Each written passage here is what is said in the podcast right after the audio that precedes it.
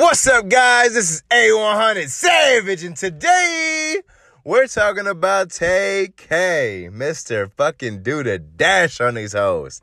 So, um, just a couple of days ago, he has been sentenced to 55 years. If you do not know who Tay-K is, you should because he killed people, and that's why he is going. He kills real people. Yeah, real people. Anyways, he killed somebody. Actually, he killed multiple people in a robbery, armed robbery, like everybody fucking heard. And then he was gonna do the dash. He made a song. It got popular because people found out that this shit was real and this shit was really popping like that. And that's where he got his clout from. Then, right when he was about to go celebrate, they took his bitch ass to jail. And because that's how the shit goes. You notice that Tay-K has not released any new music. It's not because they don't have it, it's because they don't release murderer music. They don't. If you're a fucking convicted murderer, which he is as of now, 55 years he will spend in the pen. And when he gets out, which he won't get out because he's going up for another charge that will give him the equivalent of that, which he'll probably be serving his whole fucking life in prison. So I really, really, really hope that fucking dude, the Dash song that got popular, was worth it. Okay? And YNW Melly, you are fucking next. Just letting everybody know.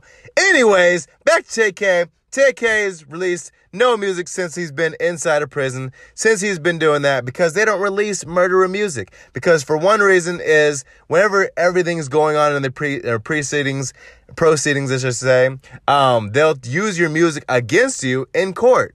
So obviously he wasn't gonna release it then.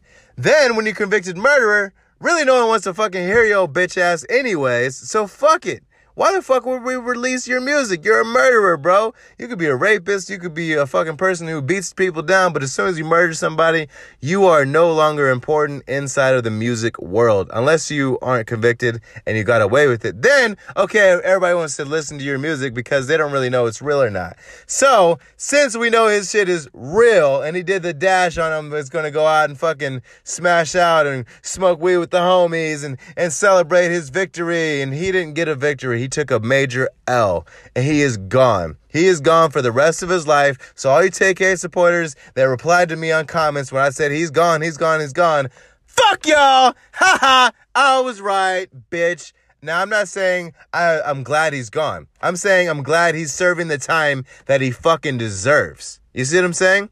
If he was if he was set up, I could understand. If he was innocent, I could understand. But since his bitch ass is guilty, fuck him and fuck everybody he chills with, bro, because they are murderers as well.